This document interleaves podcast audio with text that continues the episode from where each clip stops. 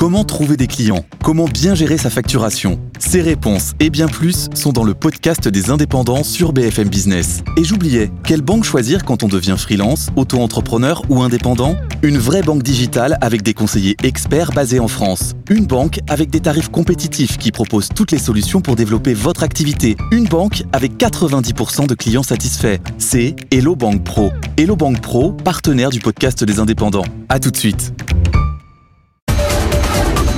Good Morning Business. Le débat. Il y a dans ce pays une fracture salariale.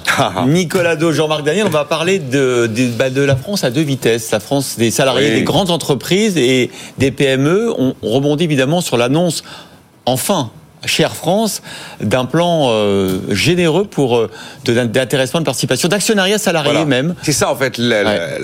L'événement, ouais. c'est un plan d'actionnariat salarié. Le ouais. salarié devient actionnaire de son entreprise. Bon, il y en avait un chez KLM, il y en avait un chez Air France. C'est la première fois qu'ils le font au niveau mondial.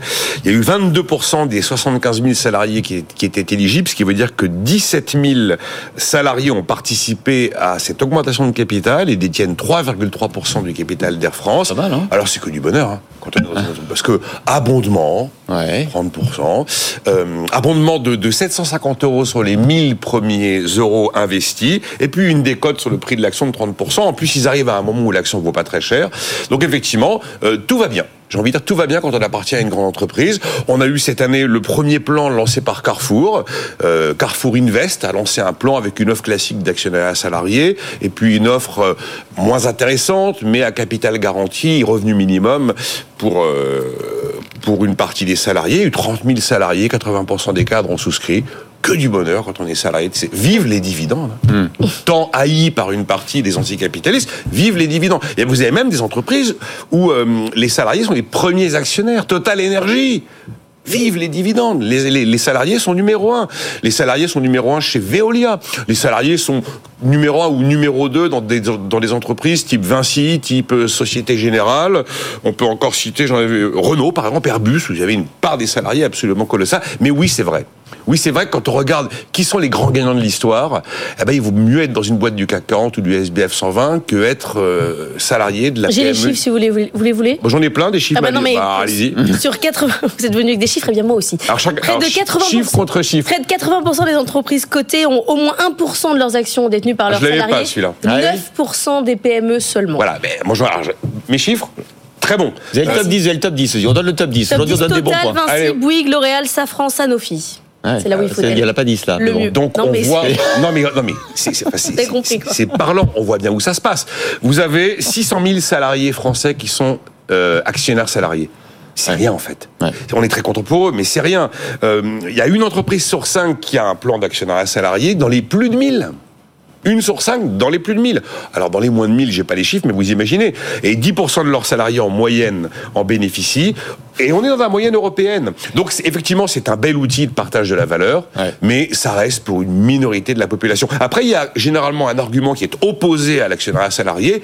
Ah, mais c'est pas normal de faire peser une partie du risque sur les épaules du salarié. C'est pas son job. Lui, il est là pour travailler.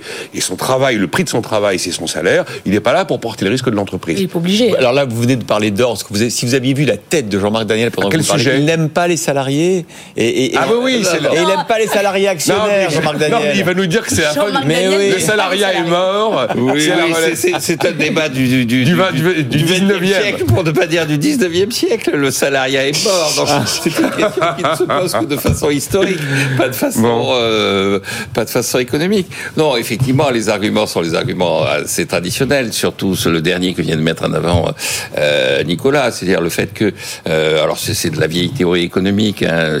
Je rappelle que Ronald Coase a eu le prix Nobel en 1991 pour sa théorie de l'entreprise sur la base d'un article de 1937 qui est remarquable que les auditeurs téléspectateurs peuvent trouver sur internet.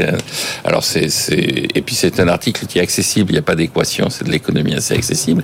Et il rappelle effectivement tout un passage sur la théorie de Frank Knight, qui est un des grands théoriciens aussi de l'entreprise, où il dit dans l'entreprise normalement il y a ceux qui ont un revenu fixe et ceux qui ont un revenu fluctuant. Et donc la définition même du salariat, c'est d'être un revenu fixe oui. sur la base d'une quantité de travail fourni et de l'efficacité de ce travail fourni. Et en revanche, le revenu fluctuant va vers euh, l'actionnaire qui prend des risques et qui est associé à la décision à partir du moment où il prend des risques, il est associé à la décision.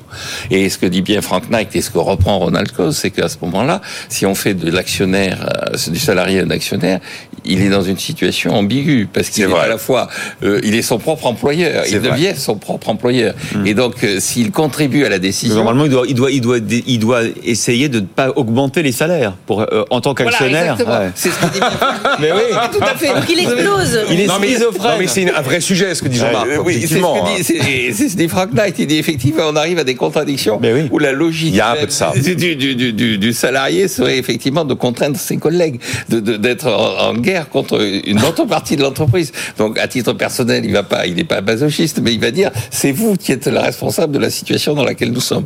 Et donc, sauf s'il considère que l'entreprise est un bien commun et qu'il y a une manière de répartir la valeur ajoutée, ce qui est une, ce qui est une notion très moderne. Oui, oui, oui, oui, ah, absolument. mais la façon à ce moment-là de rétablir la valeur ajoutée, tout ça, ce que dit bien, ce que disent bien Cause et Knight, c'est d'avoir un système de prix, une grille de prix, et donc de considérer que le, le travail va effectivement être sur un marché et que la forme la plus aboutie de ce marché, donc sous forme de salaire, et donc la forme la plus aboutie du du, du, du marché, c'est de passer de la relation employeur-employé, qui est une relation dans laquelle il y a une composante hiérarchique, à une relation client-fournisseur qui est la relation d'avenir.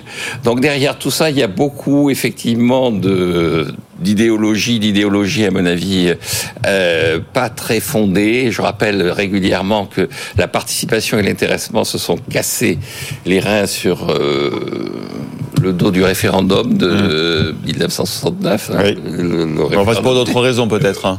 oui. En tout cas, oui. Je pense aussi. En tout cas, il n'y avait pas eu un enthousiasme tel que ça justifiait d'éliminer les autres raisons. Et je pense qu'effectivement, un des gros problèmes, c'est que ça crée des distorsions dans le monde salarial entre les gens qui ont l'occasion, l'opportunité, la chance d'être dans des entreprises qui sont particulièrement efficaces et bien gérées et particulièrement solides, et les gens qui sont effectivement dans un réseau de petites et moyennes entreprises ah qui sont en permanence niveau de la survie. Bon, alors il y a effectivement l'argument est tout à fait recevable sur je porte le risque ou pas. Bon, après c'est vrai que c'est partage de la valeur, c'est à la mode, ça fait partie du partage de la valeur, ça sécurise le capital. Hein. Certaines entreprises le font pour sécuriser une bien partie sûr, de capital. Puis bon, ça fait du pouvoir d'achat. Comme disait Jean-Marc, une entreprise bien gérée qui a plutôt des belles perspectives. Et généralement, dans les grandes boîtes du CAC, on est plutôt gagnant. Hein. Ouais. Ah, pour ça qu'il y, a la théorie côté Jean-Marc, mais le pragmatisme côté Nicolas. Non, mais non, mais ça s'en rejoint. Mais non, mais ça se hein parce que ça je suis complètement d'accord avec salarié. Mais si justement, parce que je suis complètement d'accord avec ce qu'il a dit. D'ailleurs, c'était la fidélisation des salariés. Ça oui, l'adhésion importante dans les salariés où ils sont actionnaires, et puis leur motivation aussi.